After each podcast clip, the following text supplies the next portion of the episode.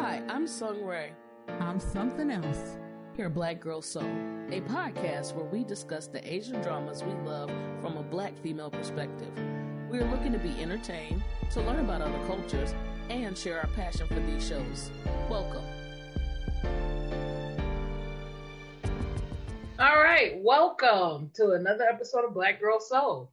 We're doing Black Guys on Squid Game today, and we have several participants with us today. We have Yella, who's going to speak to us and introduce herself shortly. We have Cedric. We have Drake from Everything Culture Podcast, Everything Culture Podcast, and we have Moses.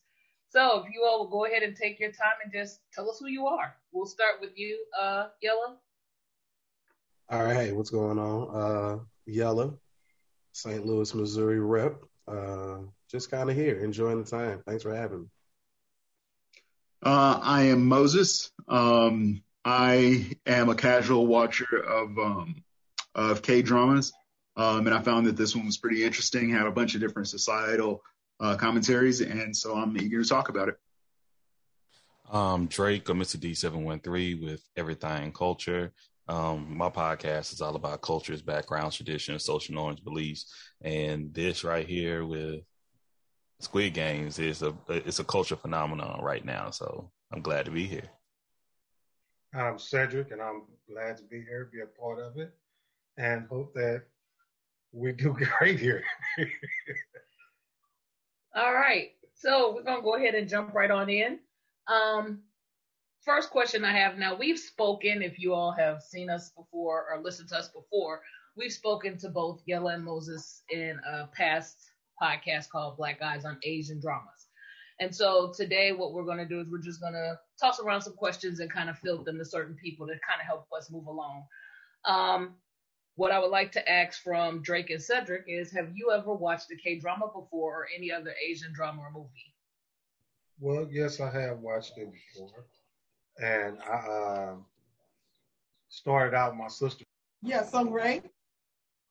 So Ray. Mm-hmm. Right. okay. she, she, got me. She got me hooked. She got me hooked on it seriously. You know, and, uh, I was just checking out Squid and everything, and it, it, it's been. It was like it's like real life to me. You know, uh, once you look at it and you really think about the games that people play. You know. But just and, in terms of general K dramas or other Asian dramas, have you ever seen any other ones besides this one? Because we know you this, watch this one. This is the first time I really sat down and paid attention to it. Okay. I'm really not a TV person. I fall asleep. Um, as far as a K drama, I don't like dramas. Period. I would say that first and foremost. Um, but I love the action and the the mystery of this one right here. I'm a big horror fan, so you can consider horror uh, a little bit of drama, but I like something had it, it, may or may not happen. But this is probably the closest thing to I can come to a full uh, Korean drama or any drama that that I would watch again. Okay. Did you want to add something, Moses? Yeah, like um, I don't really watch K dramas either, but I don't know if I would necessarily put this under the category of a drama, the same way Drake was saying. Um, I think that when it comes to Korean television, there's a there's a there's a what's the word I'm looking for? There's a tendency for people to say, "Oh, this is a K drama," but I don't know. I wouldn't say it's a drama. You know, it's like if someone saw the show um, Lost or something like that, or if they saw another show on television that's popular that's American, they'd be like, "Oh, that's an American drama." It's not really a drama. You know, it's something completely different. Okay. Uh, Yella, did you want to add anything? Uh, okay. No, I, think, I think they pretty much summed it up. Yeah. All right. How did you guys hear about Squid Game? Man, it was all over the place. Um, everyone was talking about it. So I heard about it through word of mouth. Um, a lot of friends of mine have watched it, a bunch, a few colleagues, uh, some coworkers. And, you know, they keep asking everybody, have you started it yet? Have you started it yet? Have you seen it yet? And so I kind of broke down one day. I was like, you know what? I'm going to go ahead. I'm going to watch it. And man, I think I did it in, uh, I, I went through nine episodes in one day. Oh wow! I'm here. Yeah. Same here. And um, like I, you know, kept seeing Facebook posts about it, and of course, because uh, because you and my sister, we both are, you know, you both watch Korean dramas. Uh, my sister kept saying, "Hey, like you should watch it. You should watch it. You should watch it, especially before people start giving, you know, spoiling things about it." And so that's kind of the thing that hastened it along for me as well. As far as myself, I was going to watch it. It popped up on you know Netflix has the new releases and things. So I was like, I saw it. I'm like, okay, it looked nice. I, I, started watching it. I'm like, oh, this is in Korean. Okay, Korean. I'm like, nah, I ain't about to watch it. I'm too busy to watch it right now. Okay, I'm gonna come back to it.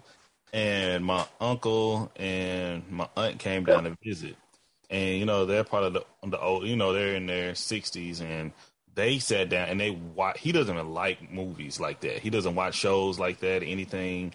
His attention span is like that, especially with those type of these type of films or you know, um, on shows. But they watch the whole thing. I would walk down and they're in the middle of it, glued to the television. And I'm like, okay, I sure have to check it out now. And they loved it. They loved it. So I, I sat down, I started it. You know, I, I, the first one was a little slow, but I, I came back to it, rewinded it, and boom, I got hooked. I knocked it out within three to four days. Well, me, me myself, I had I'm an over the road truck driver, and I was in my truck, and I was just looking for some action movie to watch, and it was like, wow. so I started watching. It was like, man, this thing is like full of action, you know. So I, it was like ongoing, and I was, I was like, okay, that's great, you know. So I got got checking it out and everything. And so uh, my sister ended up coming by my place and she was like, uh, "You check this out?" I was like, "I started it, but you know, I didn't get a chance to really watch it because I had to keep moving and everything." And she goes, "Let's watch it now." I was like, "Okay, cool." And man, you talking about whew, some action packed. That's an action packed movie, or or you call it a uh, drama. Drama. But I'm I'm I'm on the same thing, Mo and Mo them on I, I wouldn't consider it as a drama for real, you know, but it's great. Um, I would call it a thriller.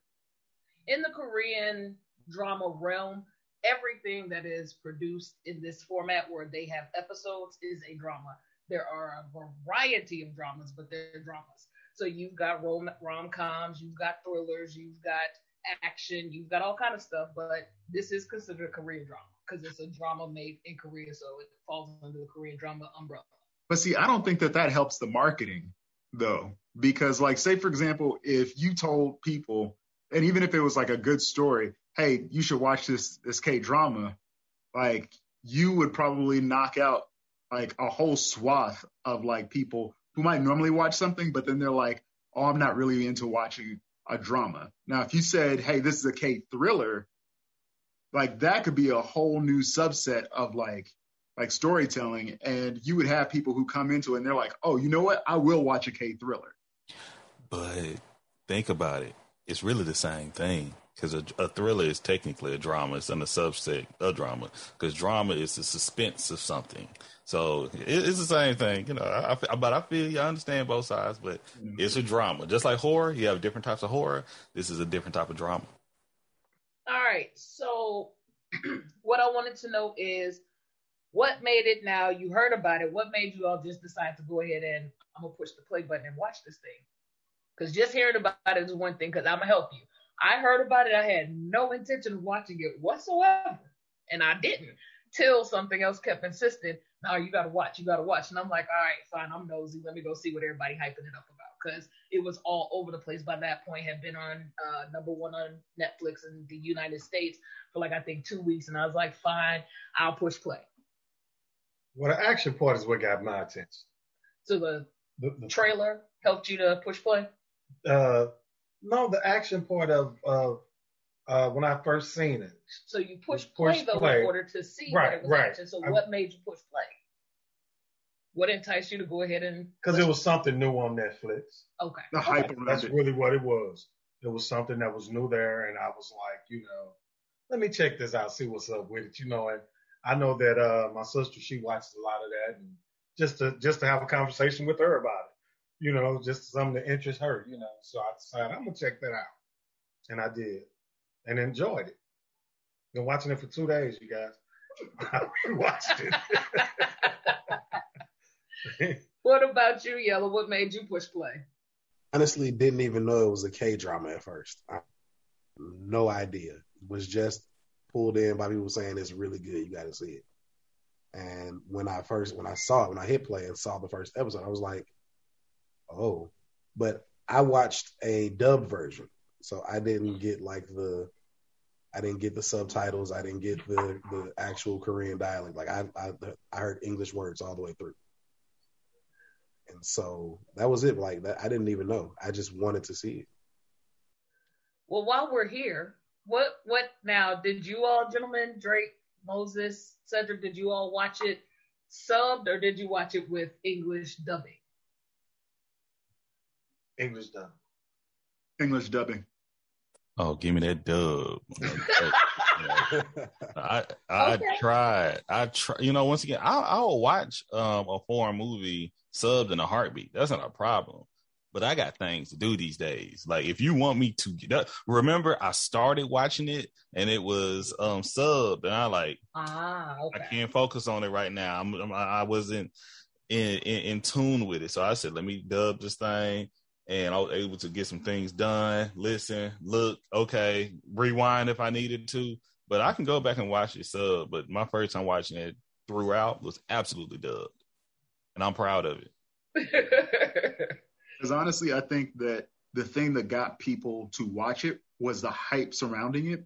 But the thing that like kept a large swath of the audience like actually watching it was the fact that it was dubbed because you know like like any other television show you want to be able to like look at it 80% of the time but then 20% of the time you know do stuff on your phone walk into the kitchen things like that. And so i think that the dubbing was actually a, a good portion of his success. And i'm, I'm gonna have to that's kind of one of the things i wondered myself was did people really get into this and was it so hyped because of the dubbing? Cause you know, we again, I'm I'm tried and true. I did my subs, and I didn't even know dubbing existed until I heard somebody some controversy about the dubbing not having authentic, true what was being said.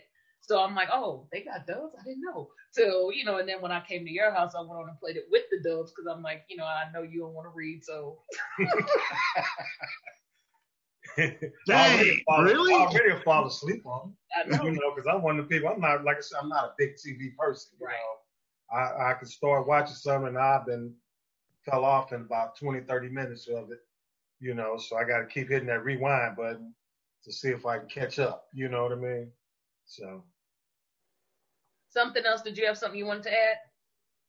No, I'm just glad that I'm back on the call. My goodness.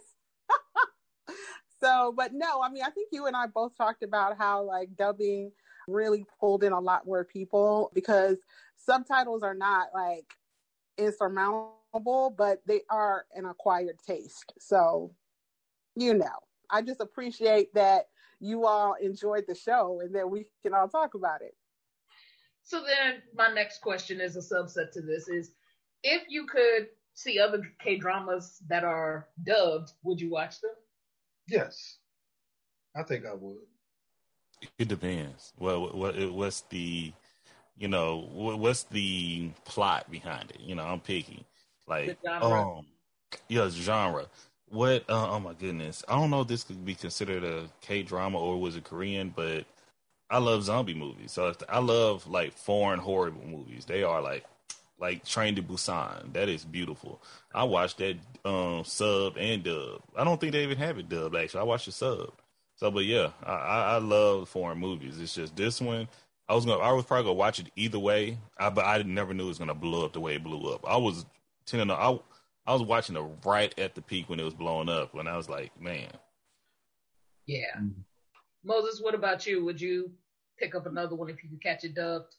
See, I think that the story would have to be proven to be top notch for me. Like, say, for example, with Squid Games, if someone was like, the first three episodes are dubbed, and I got into the story, and they were like, but the rest of them, you have to like read the subs, then yeah, I would have kept going. Um, like, I don't know if K dramas have proved themselves enough for me to say, okay, I'm to sit here and I'm to focus on that entirely. I'm to spend, I'm to spend that much of my focus currency on that entirely. If I started to see that like K drama after K drama after K drama were really gripping that way, then yeah, I would just go like go ahead and and ascribe to like reading subs. Um, with this one was unique because like first off there was a bunch of hype around it, and then secondly there was enough sub like there were there were the subs. Um, so they would just have to prove themselves. Because I think that with Alice in Borderland, which Drake and uh, and I were talking about before, that one didn't have dubs. It was just subtitles, and I watched that entirely. But it's like I was able to get into it faster. So it's not that I'm not open to it. It's just more the genre would have to prove itself more to me. Yella, what about you? Um, would I watch it subbed? Possibly. I think that, like like Moses was saying, I, I am not really big on the K dramas in the first place, so it's gonna take a lot for me to get into it. And like Cedric, if I got to read everything, I'm gonna probably end up going to sleep on it. So I would I would prefer to go ahead and just keep it dubbed. okay. Something else? She is something else, actually. She's not with us. So let, let me ask this a sub question.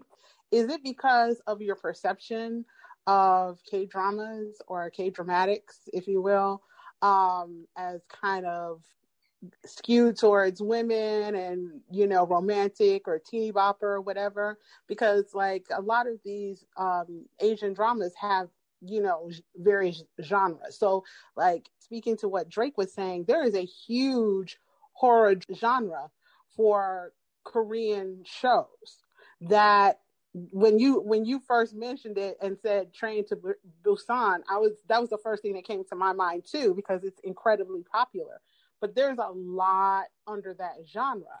So i mean is it a case of you're busy or you're not really television people or that you just haven't found like Asian television under that genre, or you just have so much American television, you don't have time to like try and overcome a language barrier. Because before anybody answers, I wanted to also add in has anybody ever heard of Kingdom? That's a zombie That's show. what I was gonna say. That's what I was gonna say. I could not. I didn't know that was Korean or not. It Kingdom is. is so good. Kingdom is like top of the top good. Like as far it's like the Korean, I guess now now I know it's Korean, like Walking Dead, but from way like and what's it called it? What um Colonial, what is the name of those times? Like Oh. Joseon, Joseon era. Yeah, that man, I'm telling you, it is amazing. It's super scary. Like it, they do such a great job with the zombies in that film, um, well in the show, and Yeah, it's, a, it's a drama too. Yeah, oh, but now I ain't gonna say it, it get confusing though because when they change, it, it's it's real confusing at times. You know, i I'm like, wait, what happened to this person? Because you get caught up in those dubs. That's what I'm saying. Well, in the subs, you get caught up. You look away for a second. There's a lot going on. So, Right. but that is really good. And I got to throw out. It's these are movies. Of course, the Train to Busan. The host is really good. Um, to- and Alive. Alive is on Netflix as well. Alive That's a good was good. Mm-hmm. Right. I think for a lot of people, just going back to the whole sub thing, like that's going to be a hurdle that people have to have to get over, um, because the modern television watcher is like captivated by at least two like two screens, the the television screen in front of them and the screen in their hand, and then not to mention the stuff that's going on around them. Um, so yeah, And, and if I may add, it's something that is going outside of your norm. You know, your comfort, your zone of comfortability. You know, That's right. You- trying something new. You know, it's sometimes it's hard for people to try something new, and you surprised what you may like. So I think hopefully now they can keep this thing going with Squid Games. You know, this is something new. Hey, maybe they want to tap in a little bit more. Mm. Yeah, so for me, I'm really not much of a TV person. Uh, I kind of get my my uh, screen fix from playing video games, so that's kind of where my time and yes, there it is. That's where I end up going to. Um, so I guess finding the time to sit down, watch something on TV, like be captured in it. Aside from like you said, dealing with you know all the outside actions that I have going on too. You know, it's it's rough for me. But you know, I I think that the thing that Squid Games had to offer such a large portion of or such a large audience was that it had social commentary that people world round could really relate to. And That's so it it really struck a nerve internationally, you know. Well, since you've taken us there, let's get into the meat of this and talk about this show. Now, I'm going to full disclose, I have not finished. but I on purpose have not finished. I started it, got in, but I'm taking my time because this is not my genre. This is not what I watch on a regular basis. So, you know, the story is interesting. I like the cinematography. I like how they did it.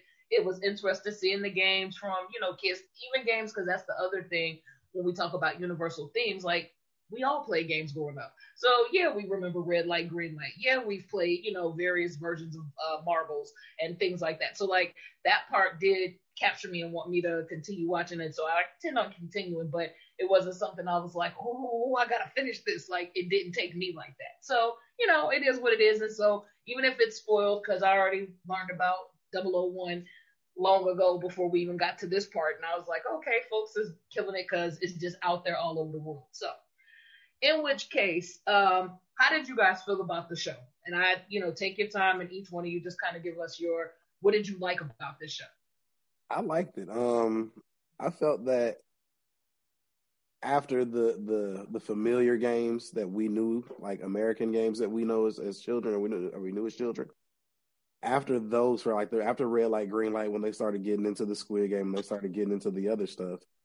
I think it was more so the storyline that kept me going. You know, it wasn't so much the games.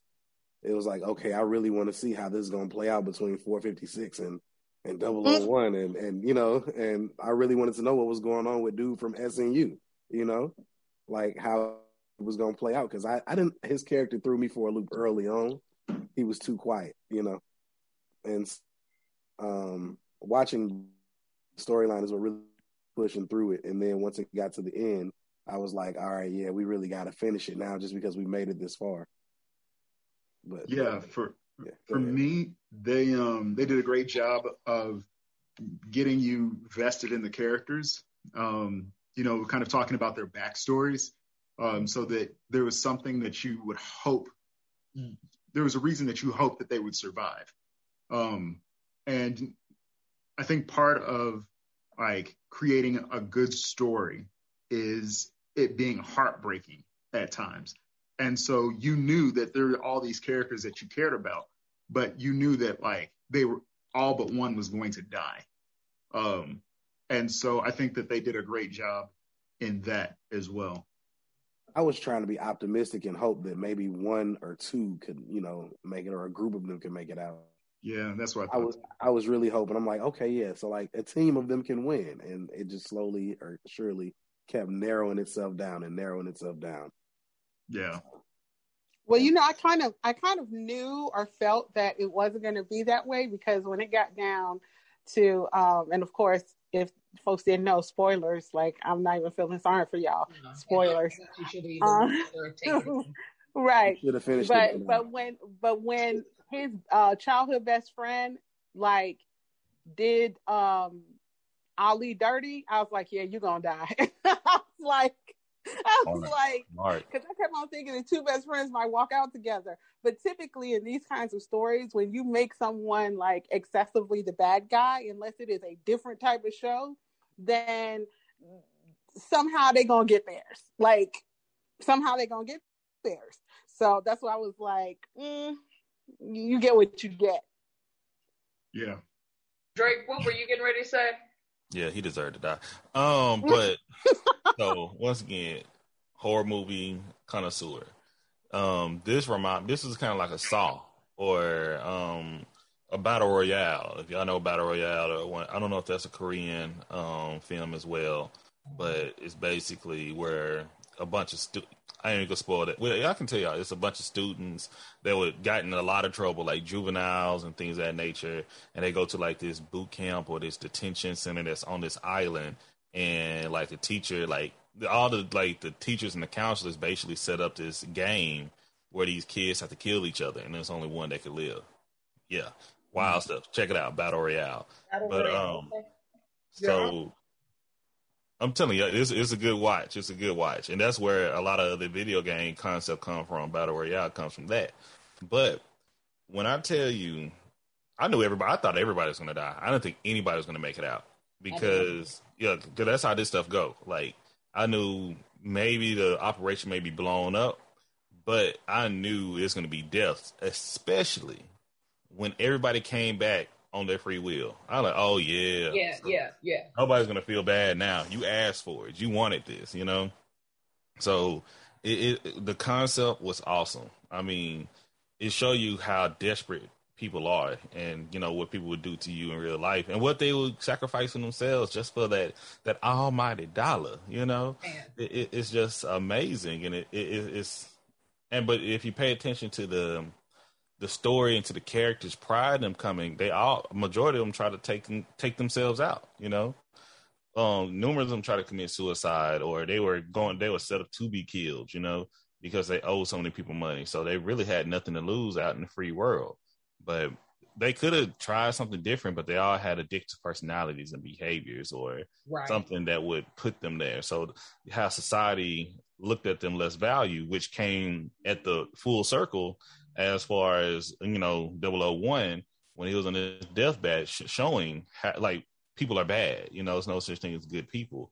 And then you know even though i don't think he was able to see it but there are some good people out here.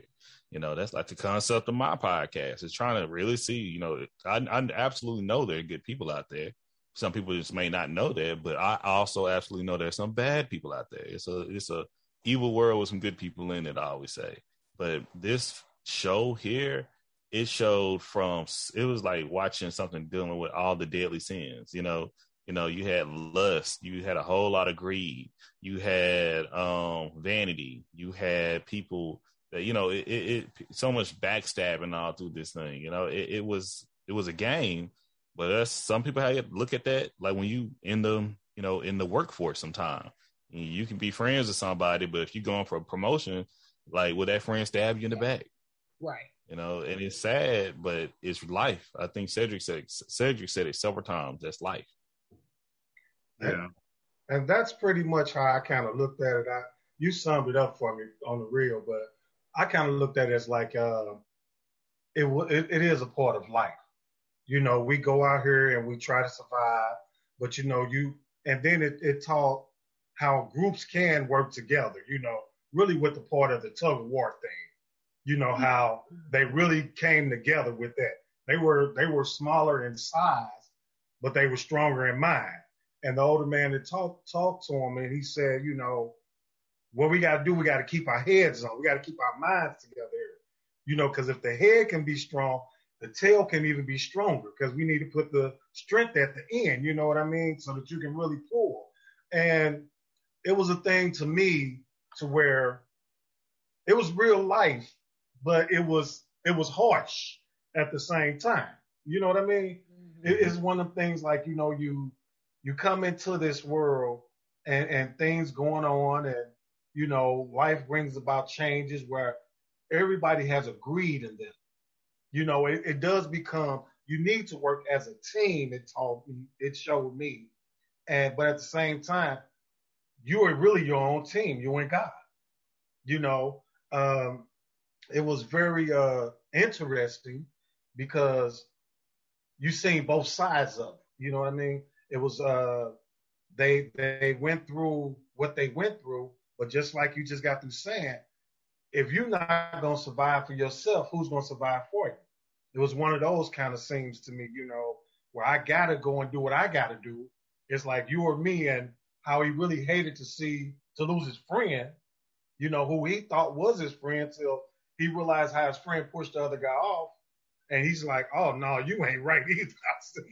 you know, you just you you really a trip, you know. But at the same time, he still had love for his friend.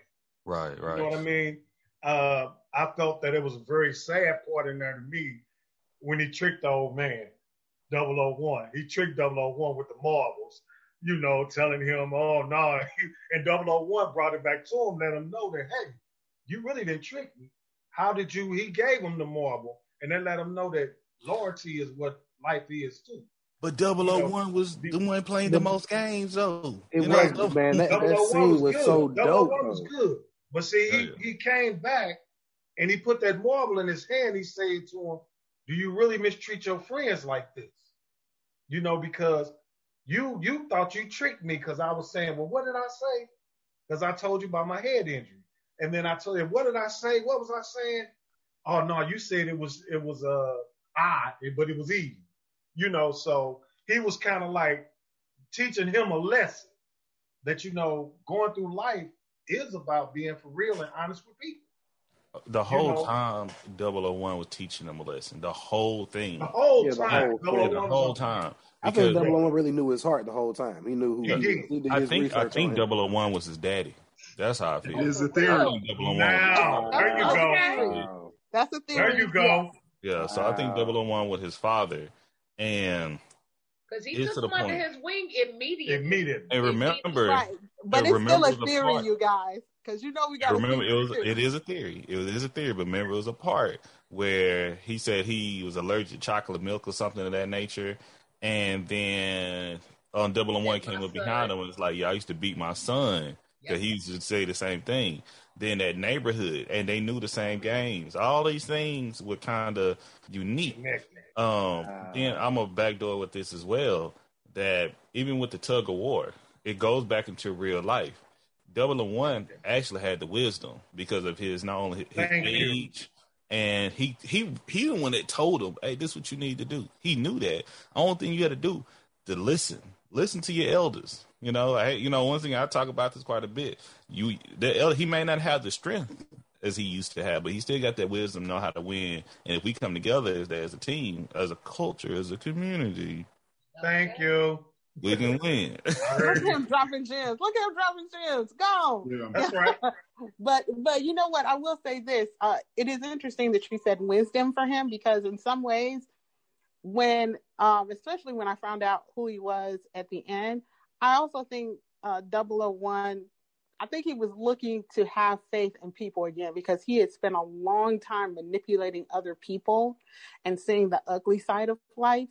And I, I that's why initially, I mean, I, I like the idea or the theory that, um, you know, the male lead might be, might be his son, but at the same time, I'm just wondering if what he saw in him was that this guy was open hearted was he kind of low down? Was he broke down? Yes, you know, stealing from his own mama and all this stuff. But he, at his heart, was a good guy and he was caring and he cared about other people. And like, you could tell that because guess what? When they were taking pictures, what did he do? He gave a big, wide smile. He wasn't like, even when he knew he was going into some jacked up situation. he still did a wide, happy smile. And so I think that that was supposed to tell us that he was, in some ways, good and kind and innocent.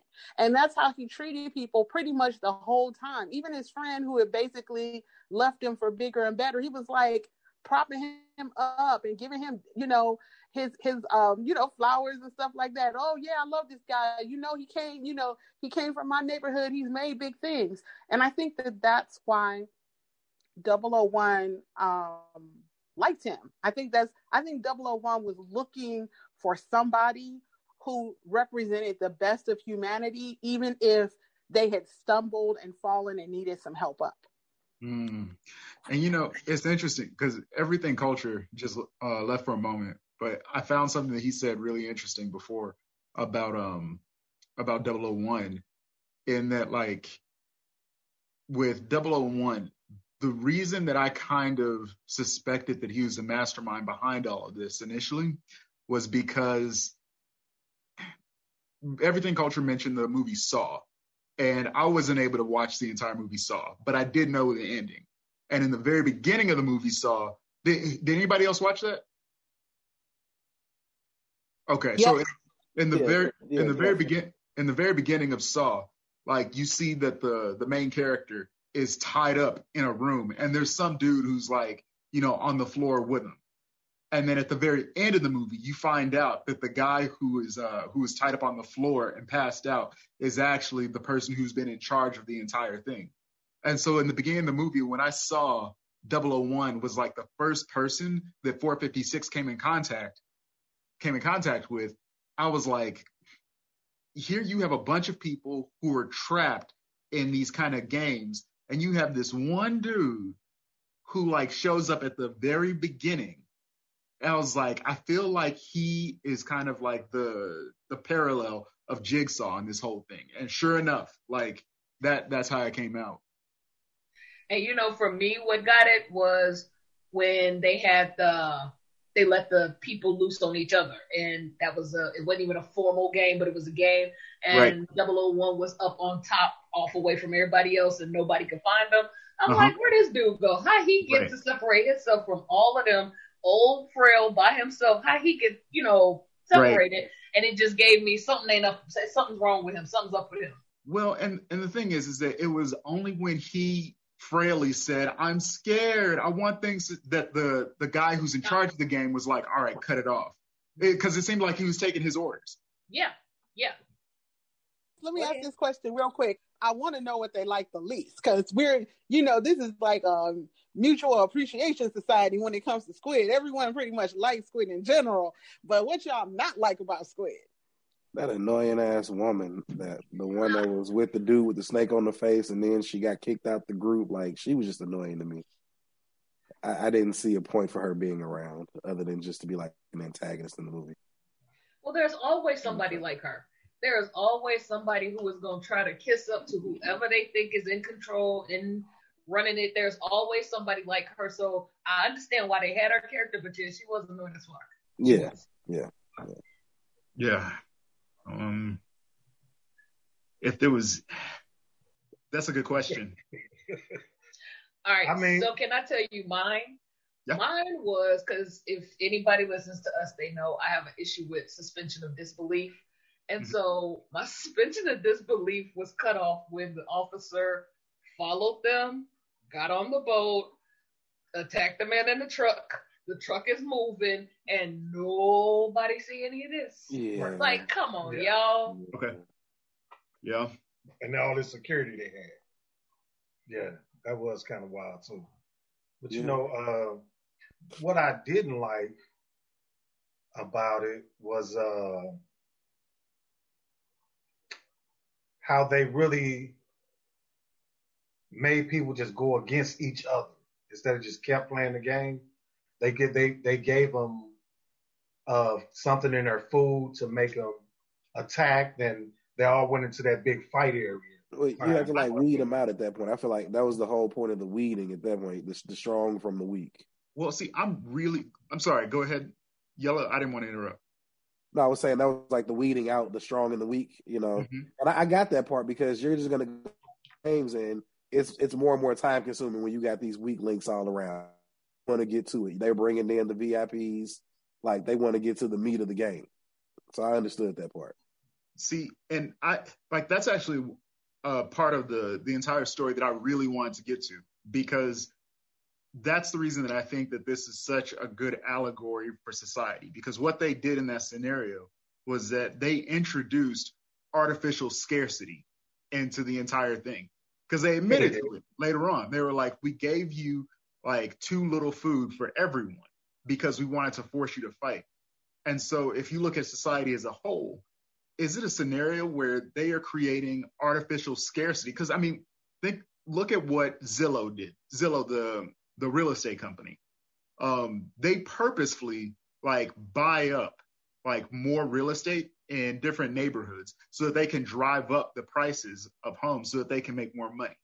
So it's kind of a, an allegory for how the powers that be create artificial scarcity amongst human beings in order to get us like fighting amongst one another. I'll say this with all due respect, but duh.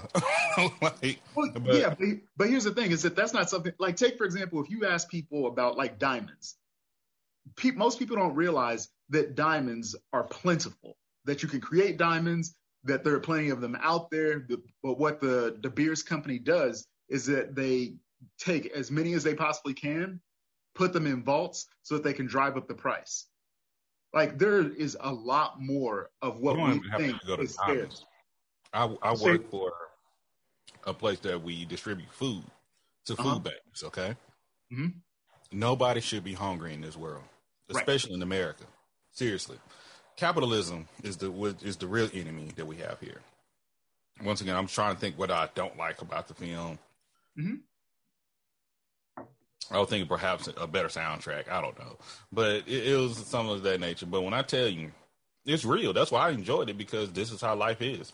I'm playing a video game right now by the name of Civilization, and it's a game. Everything like how things like you said, the artificial scarcity. That's the truth. That's capitalism. Food is expensive. Like like why is you have to go and you have to pay? excuse me. Um, let's say seven dollars where I'm at for a package of chicken. Okay, honestly, that chicken could be three dollars, but it's seven dollars. Minimum wage in Texas still seven twenty five, seven fifty. Okay, all these things showing that people can't feed, uh, and it, things are steady going up. But why? Okay, and you just said about the diamonds. Look, it's. I remember. Have you looked up a car desert before? No. No. Yeah. Oh, not a car. A car graveyard. I mean, thousands of cars in certain places in the United States, as well as in like in Germany and different places in Europe, where it's just vehicles in these huge parking lots, never before driven. Wow. Never before driven, never before touched. Wow. Are you serious? I'm dead. I've been knowing this since for ten years plus.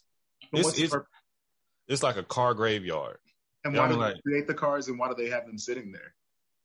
Oh, so people have jobs. So nobody's. So, you know how much food is thrown away? Yeah. Like we, if I if I go, if you want to see how much food is thrown away, go and volunteer for your local food bank. And one of the hardest things for them to do is to actually get food to people. And if you think about it, the big game, well, if the food was a little bit more affordable, people would buy this food and use it for their family. But it, it's just so, and, and COVID showed this so much more now. So it kind of shows what we see here. Um, it, it's enough money. Like you see what we're going through right now. Let's just print some more money. It's a belief. So when you talk about the artificial scarcity, it's all about a belief. It's all about power. It's all about control. Yeah. And just like how I enjoy where they show how white men showed up at the end, that was really the people who's paying for this. And what were their main thing was is to control, especially the one that was trying to rape um, um officer. Police officer. Yeah, his main thing was control. I yeah. want you to do what I want you to do when I want you to do it and how I want you to do it too. Sadistic. Simple as that. And that's that's that's real. That's that's Hollywood. That you you see these type of things happen right in front of us day by day. Um, people that want to. Why do you want this power? What do you want to do with it? No, what you want to do with this holy grail? You know, what you want to do with this this influence you have? Right. You know. So that's how different people. Very true. Money is the root of all evil. Mm. Real big, real big thing, you know, because it's all about the money. The love of you money. The love of money, right? I got control of you because I got this. Well, see, I don't even you think know, so much. And I'm, I'm gonna run you and have you doing what I need you to do instead of you doing what you want to do. Because so, I, I, got this piece of paper here that's gonna control you, and that's what they was controlled by. They was controlled by money, and then they, at the same time they turned around and put them in they had them they had them in a debt situation. You know what I mean? Uh, absolutely. Like we, we, got you where we got you where we want you. We studied but that's how it is in real life because they had their whole their whole life, you know, right there in their hand. Mm-hmm. You know, that's this is what you're doing. This you don't have a reason. Life. Give them a thought. It's just like a lot of folks say, you know, you, they don't have a reason to live. Mm-hmm. You know, because what we did, we put you in such a uh, what uh, the word situation. is uh, when you depressed, we put you in such a big depression area in your life to where, you know, you you just you you feel low, you feel lost, you done. You know what I mean? It's like nothing is nothing else can exist anymore because you don't have you don't have the financials to pull yourself out of this debt. So what we'll do, we'll we'll play a game with you. Right. I mean, it's, it's life, man. It's real life. Something else. If you'll speak to the um, the state of Korean economics and how people live in that perpetual debt? Because you were telling me about that the other day. Well, I mean, I'll just I don't know all the ins and outs. I just read an article, and maybe um, Sungray read it too, where they were talking about like the debt crisis in in South Korea because there are people who live in perpetual debt, the way that we live in perpetual credit. So I think it's the same thing is happening all over the world. We just didn't realize it, or we don't real, or it looks slightly different. So for us, it's like people are paycheck to paycheck, and they're like living on credit. For them, they go into full on debt, and then they're and it's the same thing, and then they are continually trying to pay that down, and it gets worse and worse and worse. It's the same thing. So I yeah. mean, but yeah, I, I totally agree with Cedric. I think when you have the when when they put your survival on the line, they make it seem like, oh, okay, if you don't have that money and therefore you all of a sudden to the exclusion of your family, to the exclusion of anything else that that should be important to you, all you can fixate on is that I don't have the money to get by. I can't seem to survive enough. And so then you risk your good life. Look at Ali. He risked his wife, his kid, the the young child he had. He risked it all, and it was like, dude, okay, even if you had to go back to your country, you don't need to be in this situation. So his situation was, by and large, the most um, tragic of of all of them. But um, I'll I'll shut up now. you, you made a point I was trying to get to is once again real life how people the the the concept of money It once again, money is just a belief in the paper. But you can have power, you can have strength, you can have intelligence, you can have charisma, you can have artistic value in numerous different ways. But everything can circumstance that with that dollar bill, that faith behind that. And that's your exchange in good or favors or talents, okay?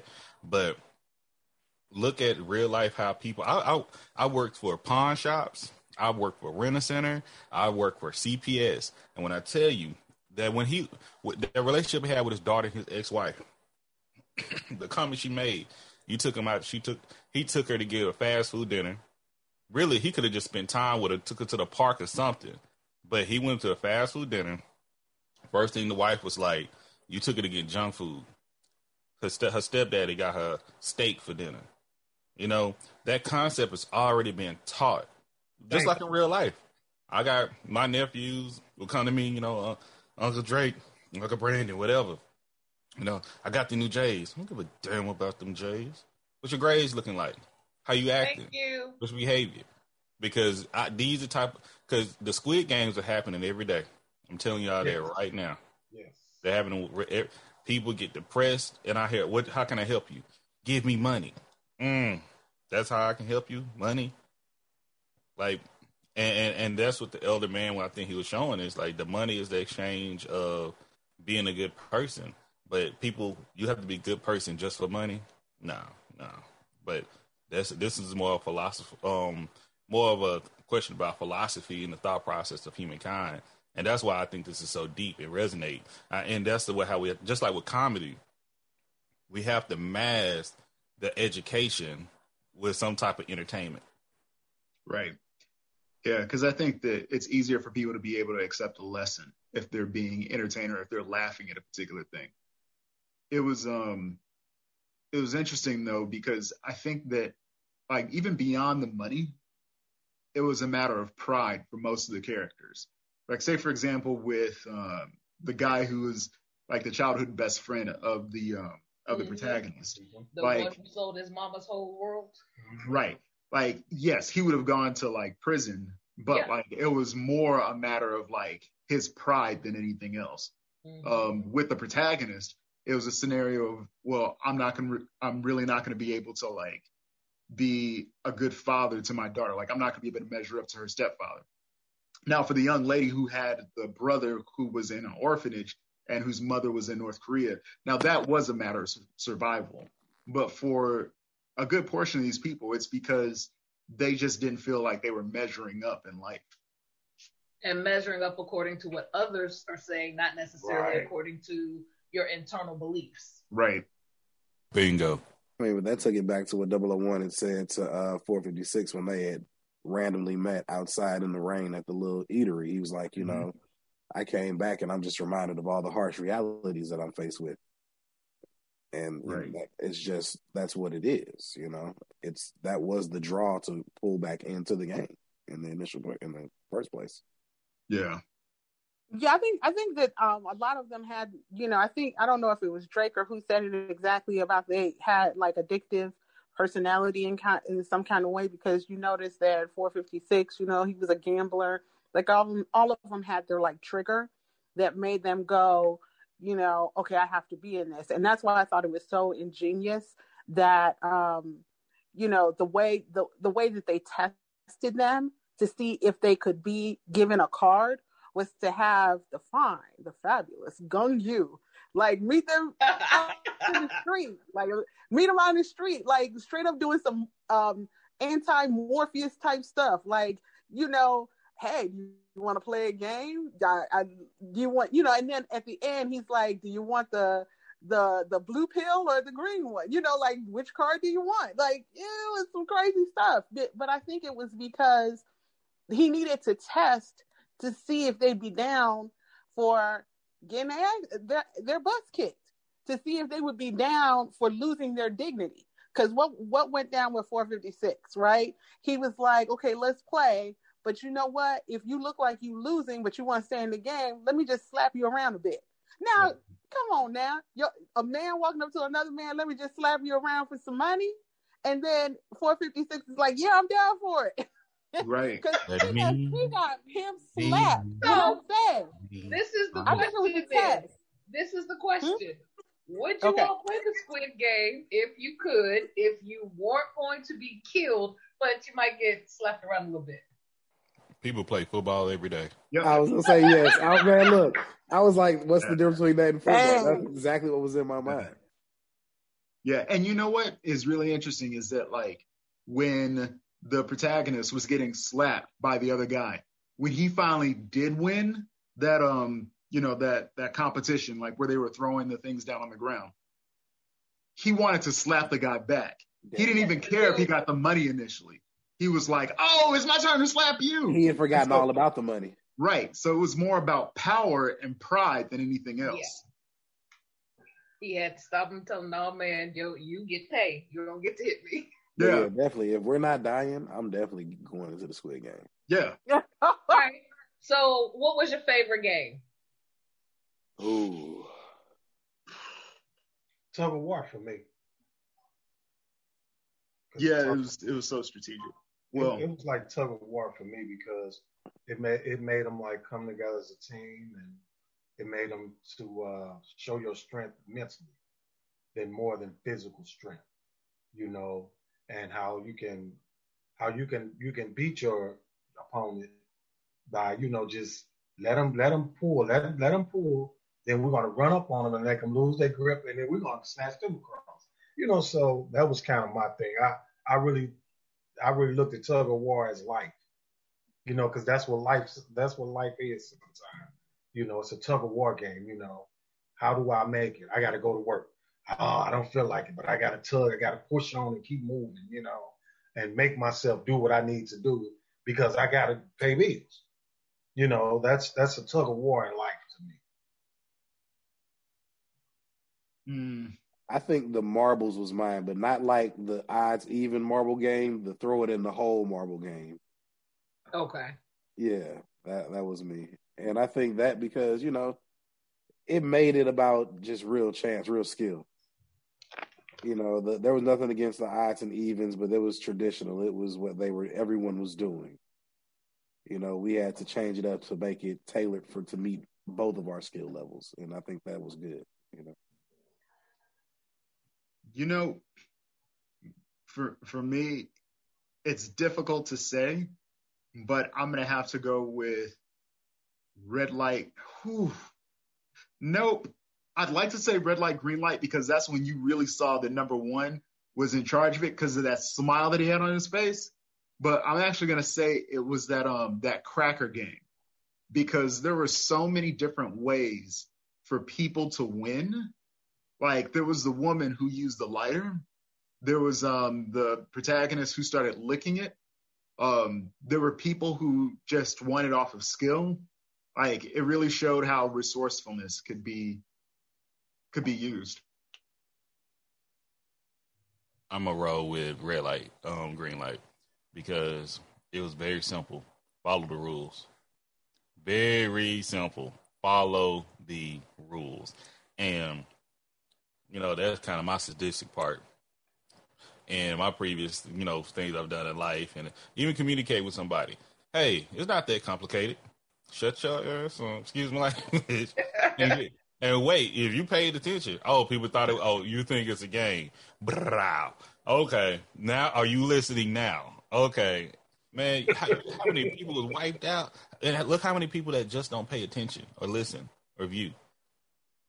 And that's what I'm telling. That's how society. You know, if people came together and really paid attention, and listened, and took things serious. But oh no, they playing.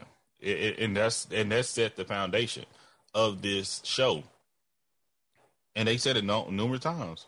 Follow the rules. Even going to the cookie game, we didn't. We just hey, the rules are this, this, and this. Whatever you take to get there, you can do it.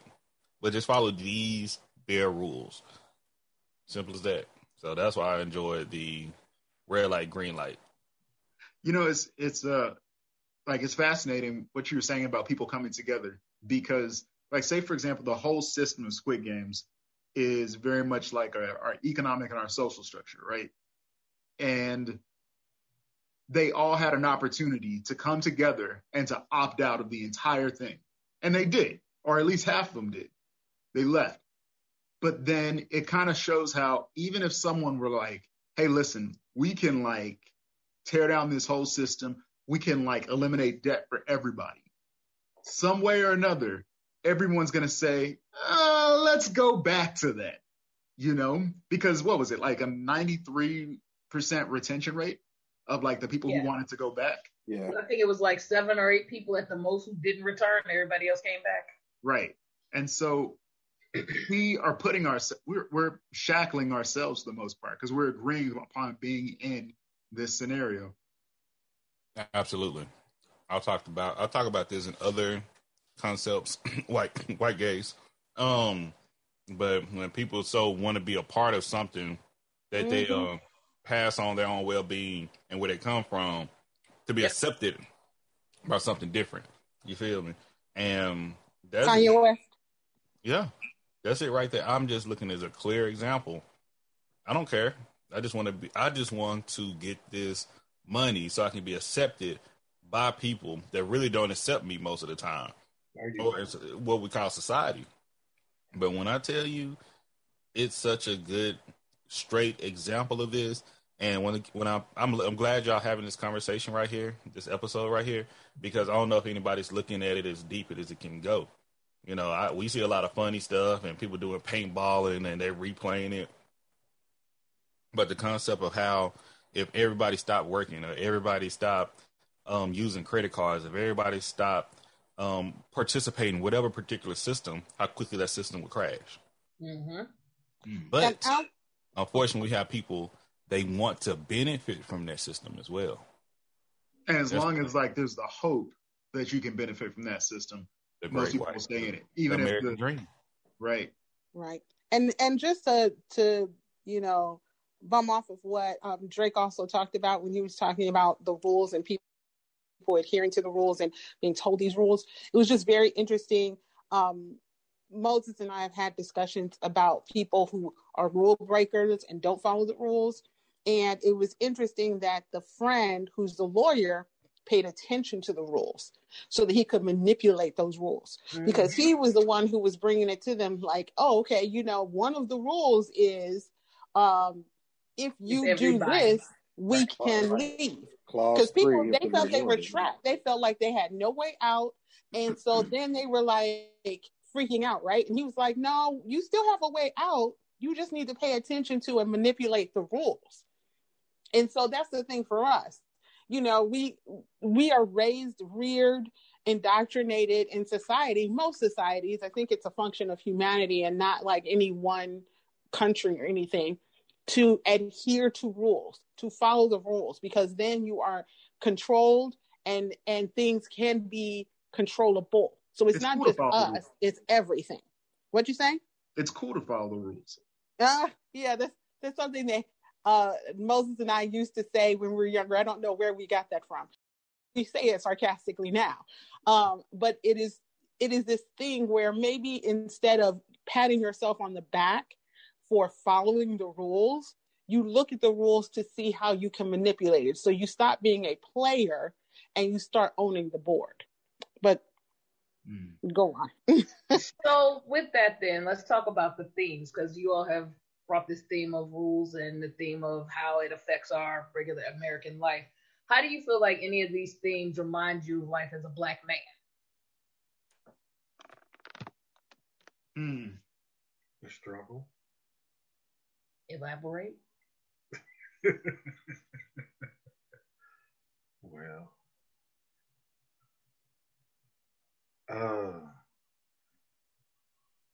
I, I just I don't know yet. Okay. Let me That's let okay. me think let me think about it a little bit more because the struggle of life, you know, and ask that question again. How does what?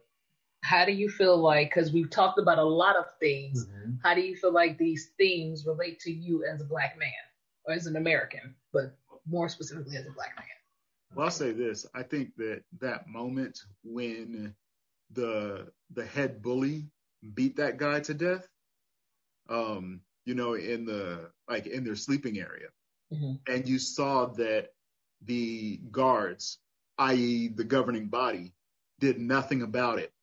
And then when you saw that the person was actually like that they were actually rewarded for it because that took someone off the board and more money went into the into the piggy bank. It's like you started to see like the same thing that I think some black Americans or minorities start to see. It's like, oh, wait a second, like the governing body or the government does help in some ways, but in some ways it's like, no, nah, we'll step away. Like there's like there's no clear defined rules in which to protect you all the time. And so it's like if a person who is powerful enough wants to do something, they can get away with it and are rewarded for it. And so I think that's part of the reason that like minorities and specifically black people are like, you know what, I'm not going to trust the government. On the one hand, like, yes, the government sent in the National Guard to escort, you know, little kids into schools in order to integrate them um, and made laws for equality, and black people can sue the government. But on the other hand, sometimes the government will just completely drop the ball and just reward evildoers for being powerful. I mean, so at the same back. time, the government would kill the leaders of that community as well. For real, absolutely. So I was gonna say real quick. Let's go back to where Cedric said the struggle because. Uh oh, he's gone. Man, he about to drop something too on us, man. I know, right? his face is ready, man. he got the he pointing at us too. Ooh, got, right. like I have a dream, man. So and, until my brother Yella comes back, I'll throw mine out there. Um, it, it's realistic. On going back to that false sense of the false sense of you have a decision, you have a choice. That and by being black, you have to fight. You can learn this. You can learn the rules, know the rules, but unless you got somebody connected, it's going to be hard for you to actually succeed to be successful at times. Um, it's a book that I read res- recently, um, "The Spook by the Door," and it kind of brings up know the rules and know how to use these rules to benefit you and your people. But while you're doing that, it's really hard to do so because you go you got to fight your own people sometimes, even though you're trying to help them. And it's going back to the even the crab in the bucket, bucket uh, syndrome. You got if we once again you have some guys that's there just to bring other people down. Look at the part about the um we showed that clearly when it came down to the glass floors. Um man, people get pushed all over the place. Doesn't matter. You know, it, people show their true colors. Um, going to Sigmund Freud, you have your id, ego, super ego. A lot of people just using that id coming down there. You know, it's to my survival. I'm gonna do whatever I need to do. But and and it's really looked at as a whole point of one back of control and being black. I'm seeing this right now, day by day. I can try to talk to my brothers and my sisters and my folks, let's come together. And it takes work. And sometimes they don't trust each other. You know, sometimes, you know, and, and I understand, and I understand why we don't trust each other. And how do you change someone that's been hurt, been broken, has been literally beaten and been put against one another? And when it's time to come together and, and propaganda put us against one another. And I'm looking at this right here.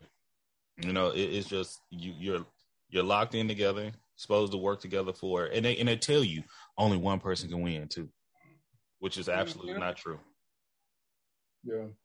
Hey, so I have somewhat of a, a controversial um, opinion or outlook on on a particular thing. The friend, the childhood friend, I don't remember his name. When they were up on that bridge, and the guy seemed like he was hesitating, and he pushed him.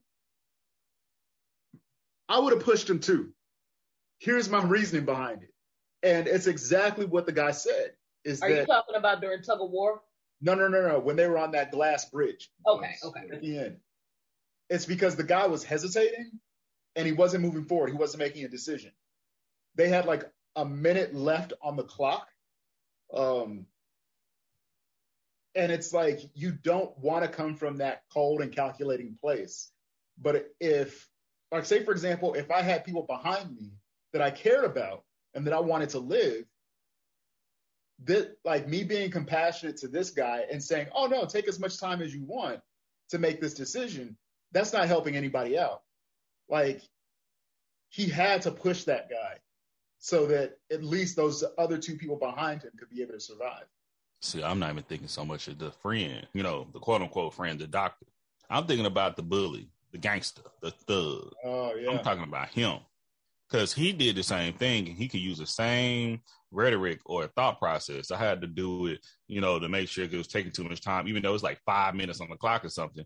But when it came down for him to take that first step, right, what did he do? He was being a bitch the whole time. Right. All y'all, everybody, we all go die.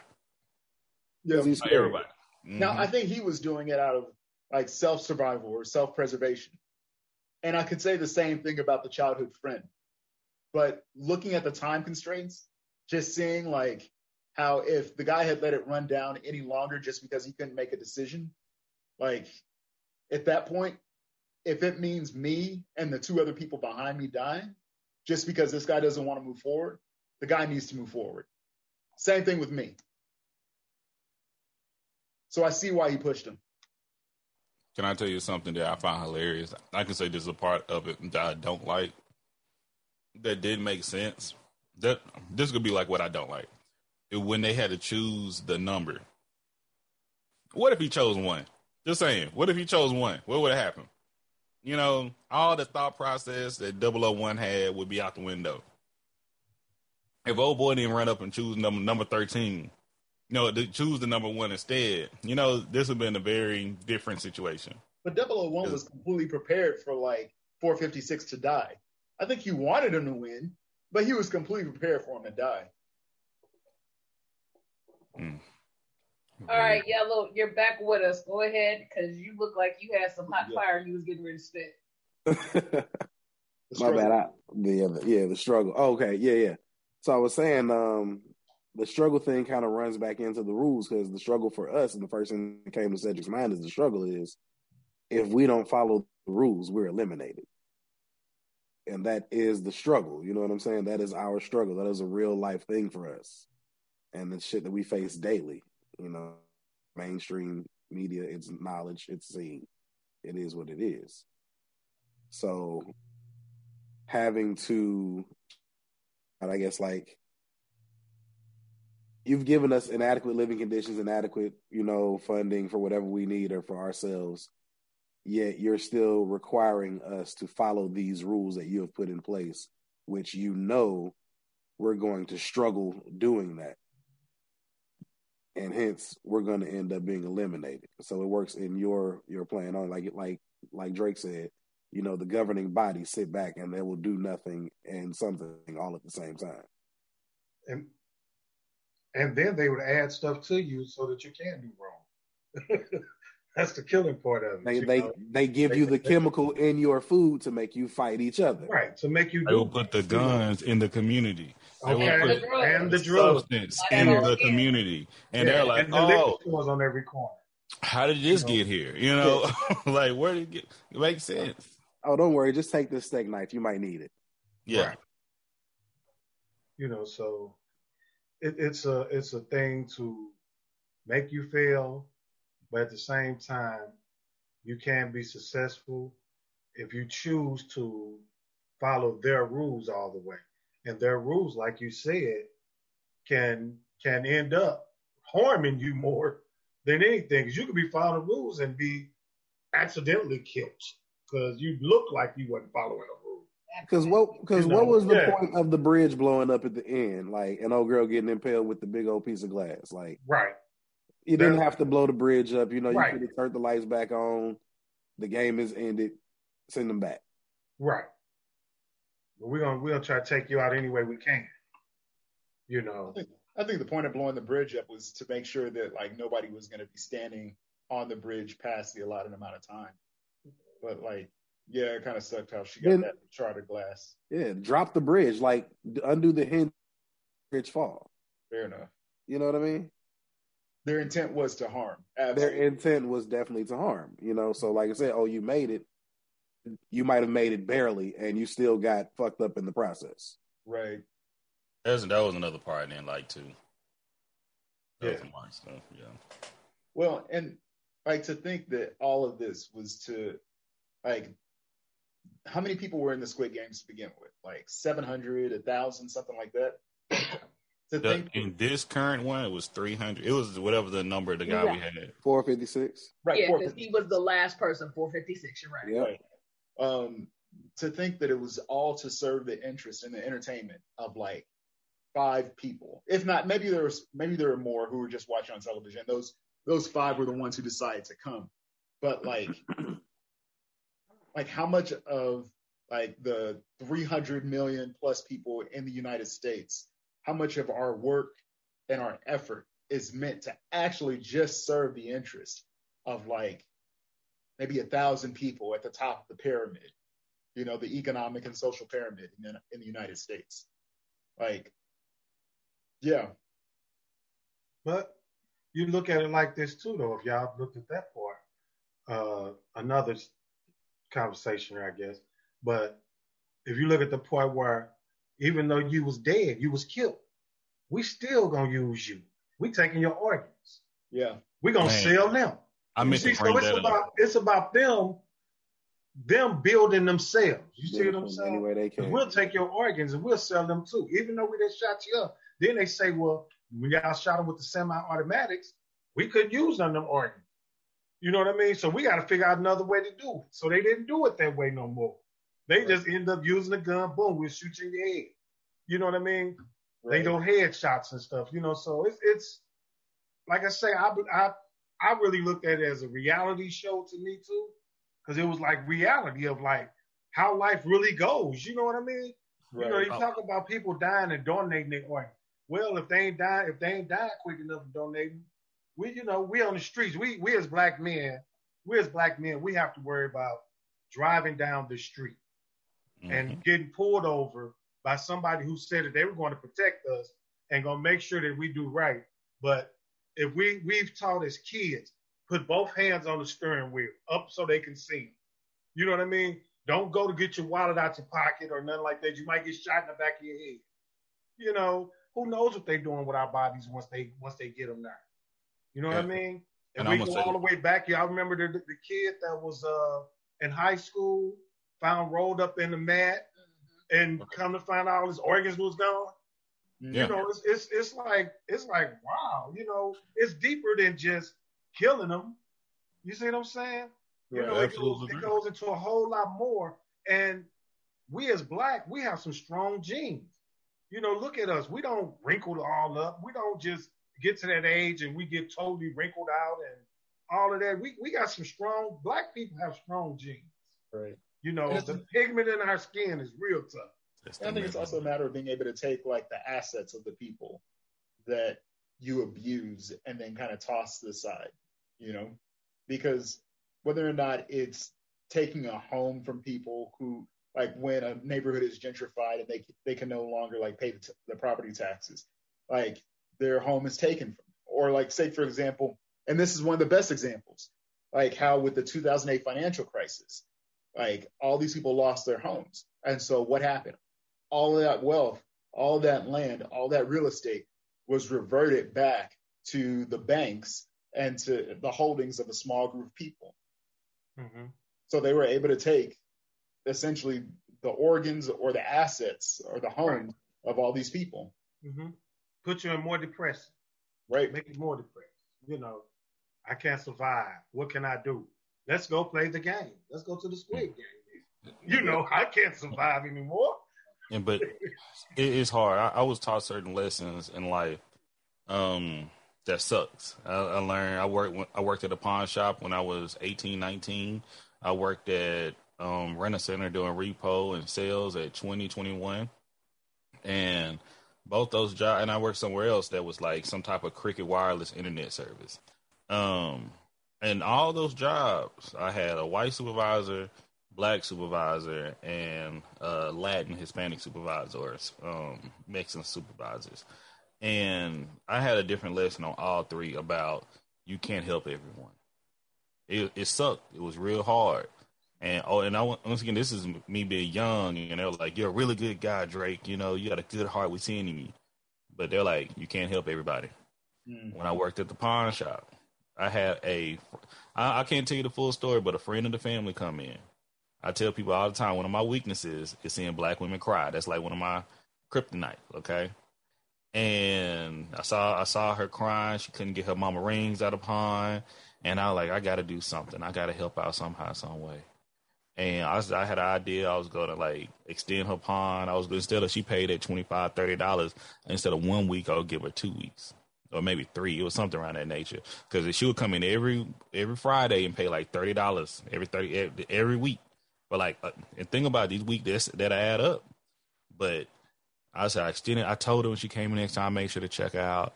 I said I'm extending for three weeks. You come back, they're gonna save you a little bit out. You can get one of your rings out, and it's gonna drop it down for your lower price. I'm in a position to help you out, sister, put you in a better position. And when I tell y'all this woman cuss me out, I don't talk about cuss me out, not curse, cuss me out. Like loud. I mean, had everyone in the store look at me. My supervisor come out, white guy. I'm like, I've never been in trouble. And he was like, I'm trying, he was like, this young man trying to read my pockets, don't need to need to mind his woo, woo business, blah, blah, blah. I'm like, man, we know each other. I know your situation because I work here. I seen your situation because you breaking down crying. But guess what? Would she be in Squid Games? Absolutely. Yeah. Absolutely, she'll be in Squid Games and be mad when she lose when she about to get shot. And, and it's hard to see something like that because you see the system has got a hold of that person. She would come in, put stuff in pawn, and put stuff on layaway. You paying on two things that you have neither one in your possession. Okay, now, so my, my thing is this: why we why okay, say it like this. Why they didn't just come together? It's it's four hundred some of them, and it's probably a hundred of guards. You know what I mean?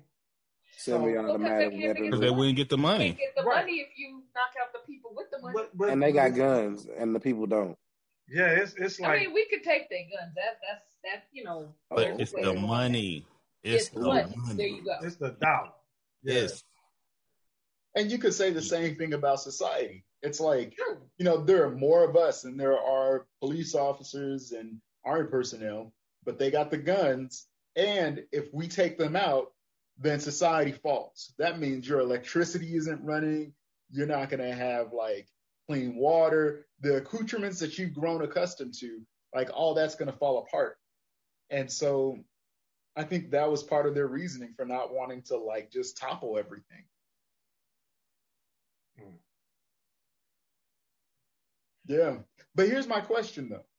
Like, because I think we can all, it's very easy to point out the things that we see as the shortfalls of society through looking at it through the lens of like squid games. But then what is a actually an actual healthy, well functioning society look like? Hmm. Like, wow. Like, is, is there always going to be a certain amount of like inequality built in where, you know, there are people who are just suffering?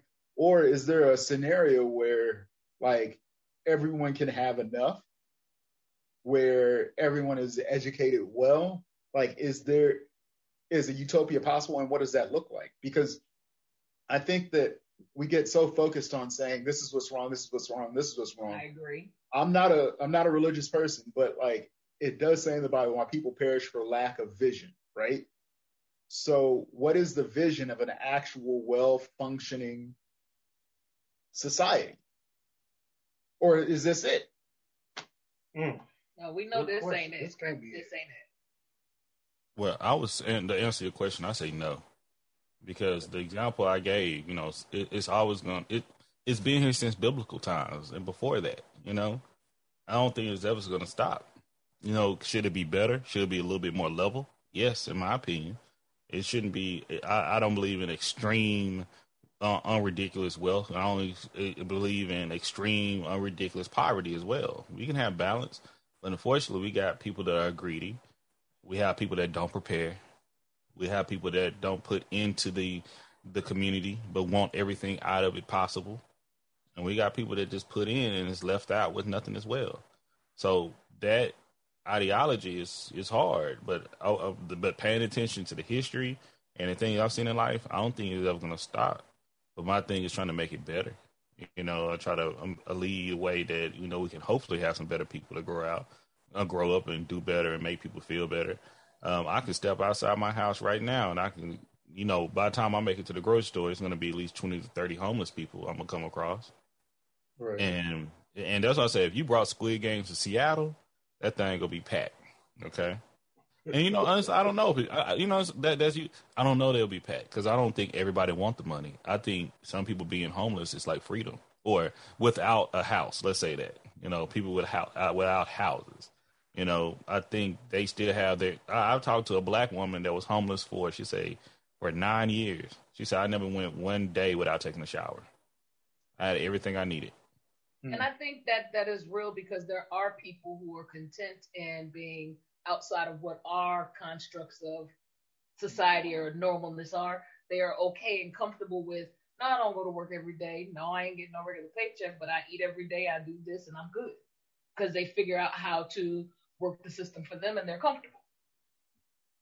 Yeah.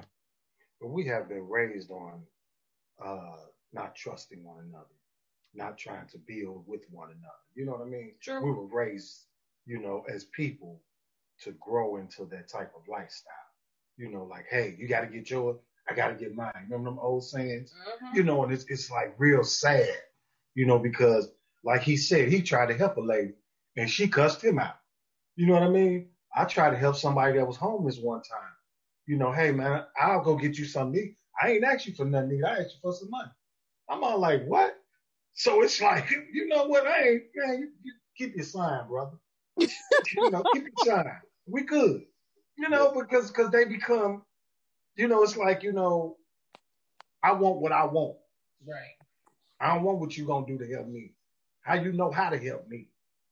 You know, but we uh we need to come together and start training our youth to become more loving, compassion, and and and and helping one another build together.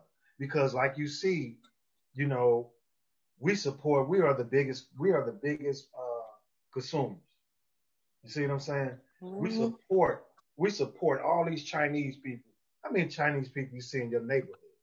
You know what I mean? We all run to the Chinese shop, but they'll come over here and they'll get they get a spot, and ten of them in the house don't get no oxy permit or nothing, and they okay. You know, so are they really trying to help Americans? You know, well, you know what? I, well, they're trying to help. Well, this is what, right, and, like, and, uh, and that's the thing. Why are we resenting them for doing the thing that we should be doing? they know how to sacrifice. Thank they know how to like. They have an eye on the prize. The whole concept. So, where you go on, I'm gonna jump in, and I agree with you 110 percent. Something else. The concept of the village, we lost that, and it was stripped you. from us. But we need Thank to return you. to that because intergenerational households, having groups together, right. moving together is a whole function of building. But we are so busy with everybody wanting to individualize, we've lost that. Right. And that's what they push. They push, you know, individual success. So it's like, okay, let's put this person or that person, let's put Oprah on the pedestal and make it. I think Drake was the one, or one of you all talked about, maybe it was Yella talked about, you know, putting up one and making them the ideal or or heralding and celebrating that one person like only one at a time. And it's like no it doesn't have to be that way. Not at all. And so it's like when you work together like even the number of times i've had conversations with folks about okay why don't say black men work together more? Black men work together fine in many instances but like maybe not as much as I dreamed that y'all would work together. I mean, that would be wonderful. So I love having opportunities to see you all talking about things. I go looking for opportunities to see black men talking to each other to just get like that bird's eye view of you all communicating with each other. But definitely it is a thing in um you know like speaking to what Cedric said, I'm not going to um feel some type of way because somebody has figured it out and we haven't. Like Moses always talks about if if if you don't feel like America is your country, realize that America is still a place where you can make some money. And that's what lots of uh, not foreigners, lots of immigrants, let me use that word, lots of immigrants do. They come to this country with a goal in mind, focused on their families, focused on success, and they use America for that while we look at America and say, why don't you love us? You know what I'm saying? I'm like, we, and we are citizens to the rooftops. Even during Jim Crow, we were still going into their military. We were still dying for the, in, in their wars. And, and, and so that's why I'm like, you can never take that away from us, but I'm not going to go after the Chinese or any other immigrant for doing the thing we should be doing. You get what I'm saying? I totally, I totally agree with you on that to a certain degree on, on that. But we as, I, I've seen this as people growing and, and getting together and building something together. We start to look at somebody else, what they have, more than staying focused on what we have and doing what we supposed exactly. to do with what we have. We become focused exactly. on, on you. You ended up with a new car or you ended up with some new shoes on, but I didn't get none. You know what I mean? And it, it, it's it's like he said, the crabs in the bucket. You know what I mean? You you're gonna sit there instead of continuously building with one another. We get selfish. We get like, oh, I got to get mine now. You know what I mean? I got to keep building for me. I got to build for my kids, my family. You know, instead of continuously taking a pot and putting it together and stirring it up and getting that real gumbo out of it. You, you know, know, I, I think that, um, and this is of all the controversial statements that I'll make, I think black people don't really have a vision of what uh, a healthy society would look like. Um, and I think that there's the the fear on the part of black people because they look they're like okay so if we weren't in the United States then where's the other place that black people can go in order to be in real community? Well, Africa. And then the per, the pervasive image of Africa is that it is an ill functioning like crap hole. So it's like people will like black people are like, yeah, you know, like maybe being a part of American or white society or Western society isn't all that great, but we don't know what it's actually going to look like if we're just trying to run things on our own. So I'll choose the devil that I don't that I do know versus the devil that I the devil that I do know. Oh, wait a second. Yeah. I'll choose the devil that I do know versus the devil that I don't know. Yeah. That's because we can, because we can talk about the concept of like building. And yeah, I, I 100% agree with that. And I'd be fine living in a society of like 100% black people. Um, as long as I know that like it's going to function well. And I think that one of the things that really stops black societies from from from functioning well. And it's not because black people aren't capable. I think that there's so much infighting between between black people, and it's not just the United States. It's in Africa as well. I mean, in Nigeria, I, and I and I, I, see you, I see you, Drake. I got, I, one second. Oh, you got it. You got it.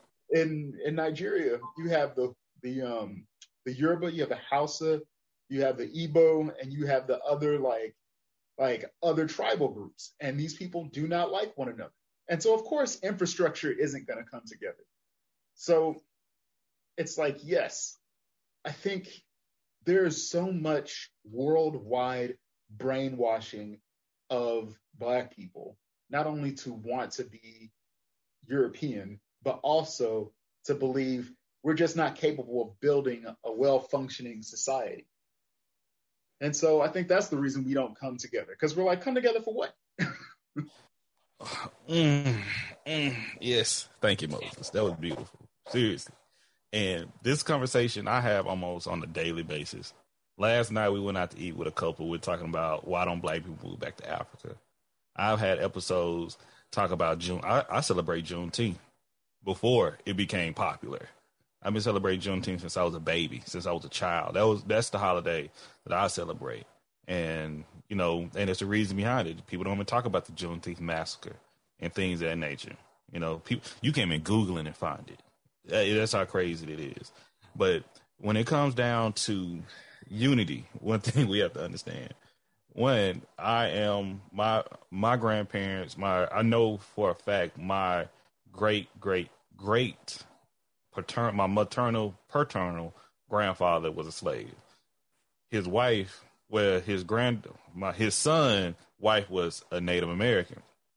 My roots are tied into America, this soil right here. My people work for this. But at the same time, I want to know my roots in Africa as well. But either way, my culture is here. Everything culture is for a reason. We can have our different cultures and our different backgrounds, different tribes and our different beliefs, but you need we need to respect one another about it, and that's the point. Then when it comes down to us, we have all these different. We've been separated so much because that was the point as well. Even with slavery, when you start seeing them come together, separate them. Mm. Put something, put one at the top for them to fight with one another, and you know it's it's so ingrained and it's easy now. Once you get them fight with one another, we ain't got to do much. But once they come together, that's the problem. Right. You know, we get like the conversation right here is probably tapped in somewhere to be honest, because it's no like it's it's it's I'm serious. It's no coincidence how these things happen. But when we come and once again, and everybody uh, everybody said we need a leader, we need a leader. No, we don't. We all should be leaders. We all should step up in our own roles in our way and provide. That and that's the big and that because it's easy to take out the leader. But when you all everybody have a leader, it's it's like, do you want you know quote unquote um, do you want to have a a, a strong a strong leader and weak followers? Or do you want uh, a weak leader with strong followers? That doesn't even make sense, you know, because when you have those strong followers, they are leaders within themselves, and everybody don't have to, and everybody don't have to play the same position. If you look at this as like football or basketball or any other sport, hell, you know, everybody can't run the ball, everybody can't play the line, everybody can't tackle but do what you do the best way we can do. And we got to rely and respect and trust one another. But that trust is so hard because with propaganda and things been said, or you've had a bad experience with one another. I talk about on Clubhouse. Oh my goodness. I'm black before I'm anything else. I'm black before I'm a man. I'm black before I'm married. I'm black before I'm a Texan. I'm a black before I'm a anything else. I'm just telling you. And when I be, I don't argue with black men on these issues because we're here together no matter what. That's the first thing they're gonna see that I'm black. No matter what you want to identify as, that's what they're gonna see that you're black. So when we talking about how can we, know, we can absolutely do it. I've had argument with guys saying, "Wow, black people got to move. We just got to move in together and just support nothing but black." We can, I support black all the time, but I can live wherever I want to live. I can lay my head wherever I want to lay. I, and I and I grew up in the north side of a very racist town, majority in the black neighborhood. It was several different black neighborhoods, but my neighborhood was like you can consider what people say successful. But one thing I saw it was love and it was beautiful. We communicated, we led, we leaned on one another. I was staying on the dead end. Everybody was like lower middle class or so, or middle class to say it. But when I say every single one of my neighbors knew who I was, knew who my aunt was, knew like we could mow each other's yard. If something happened, they'll call down, hey, what's going on down there? So when I think it was maybe something else or uh, Song Ray may have said like, you know, the community's dead. I've had that conversation numerous times. I am, I'm part of that community. It's not dead yet. That village is not dead yet. It's, it's scary. I worry, I, I worry about it. Don't, I'm, I'm, I really do worry about it. Like I know I, am every black person I, I, where I stay, it's only three to four black families in my area, and I know every single one of them. I'll make sure to walk and introduce myself. Cause if something happened, you can rely on me. What uh, if I see them babies walking? I got a lot of white families that adopted black kids, and I make sure when them kids are walking to school or something like that. Back in the day, we used to be able to get. I don't but things have changed so much in the culture now. My my my neighbors used to be able to pick me up and take me a ride to school, make sure to bring food and all that. I'm, this brisket I'm cooking is for my neighbors. Now yeah. I, I, don't know it, but people don't do that no more for numerous reasons. But you know what? I, I think that, and I, I, I agree with you on so many points. I think that what we are experiencing in the United States is a function of something that was going to just be inevitable. And that inevitability was the increase in technology and globalization. And so, with all these different types of people moving into the same country, there's going to be friction and people will talk about how well things ran in the United States in the 1950s and 60s and things like that. And I think that part of the reason that things ran well is because you had a group of people. I say this so much that I think it actually gets on people's nerves. Is that I just think that the difference between like European ideology and African ideology is the level of social cohesion there is. I think that Europeans have a, like they work better together than people of, of, of African descent. Europeans were able to go into Africa and divide people based upon like their tribal groups, and they were able to conquer that way. And so I think in the United States, you had essentially a group of people who were running things who had a large sense of social cohesion. You didn't have like as many minorities. And I think that the tensions that we're feeling today is just because the United States is a much more diverse place. And, and I think I, that oh boy, y'all. Okay, wait a minute, wait a minute. Drake, you're gonna have the last on this because y'all took it. Talk about Squid Game, my goodness, and then y'all are dropping gems left and right. You're killing me. You're killing me. I'm sorry to take it to that place. No, no, no. no, no Drake gets the last word on this, and then we're gonna do final thoughts. But I want to hear what Drake has to say in response. She, she, this is what we do with everything culture. That, that's the purpose of my podcast with these type of conversations, and right. because we got to get to know each other so we can love one another. But that that that that ideology thought process you express, where you know they have that more of a social cohesion. I, me personally, I think that is a I'm, I do not want to call it bullshit, but I would say because the way it, I think it's a, they're good liars, they're good deceivers. They, they, they, that's what I would say because I know in other communities they had social co- cohesion. Here on this land, the indigenous people, these different tribes, they spoke languages within one another. They trusted people. They trusted them. They gave them love. They opened their doors and they were stabbed in their back. That and they were given diseases. They wouldn't.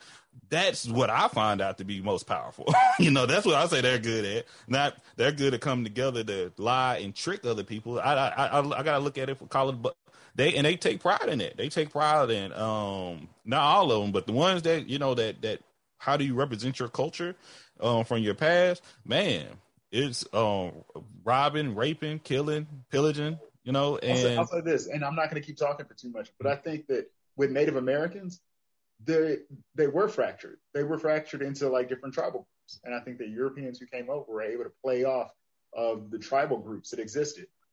And I think the Europeans, even though you had the French, the English, and I think maybe what was it, the Spanish who came over, like there was still a greater amount of like people working together amongst European backgrounds than there were of the the tribal groups of the Native Americans. Well, you know what? I mean, I don't even know how we get, we got here from Squid Game. I mean, I don't know if we need to have a Squid Game three because y'all took it to the the next next next level. My goodness, and um, it makes me happy that y'all are um on our uh, on our podcast with this uh these gems and these opinions. So hey, thank, thank you for you. buffering this.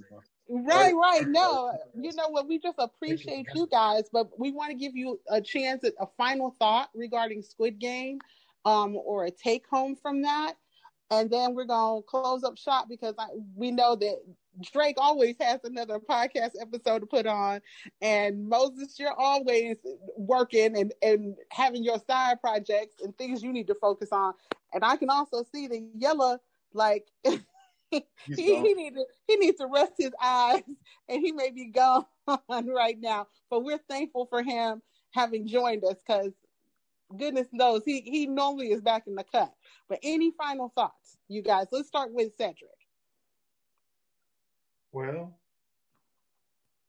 um, my final thought is because you called me off guard there, you know. Well, final thought is that you know, hey, let's continue to do this thing and uh, keep keep keep it alive. You know what I mean? And continue to, you know, voice positive and and good good energy. You know, and I don't know. I don't know what to say. I mean, that's just stay positive, y'all. You know. Yeah. You think you're gonna watch any uh any more Korean dramas that uh that Song Ray is suggesting? Yes.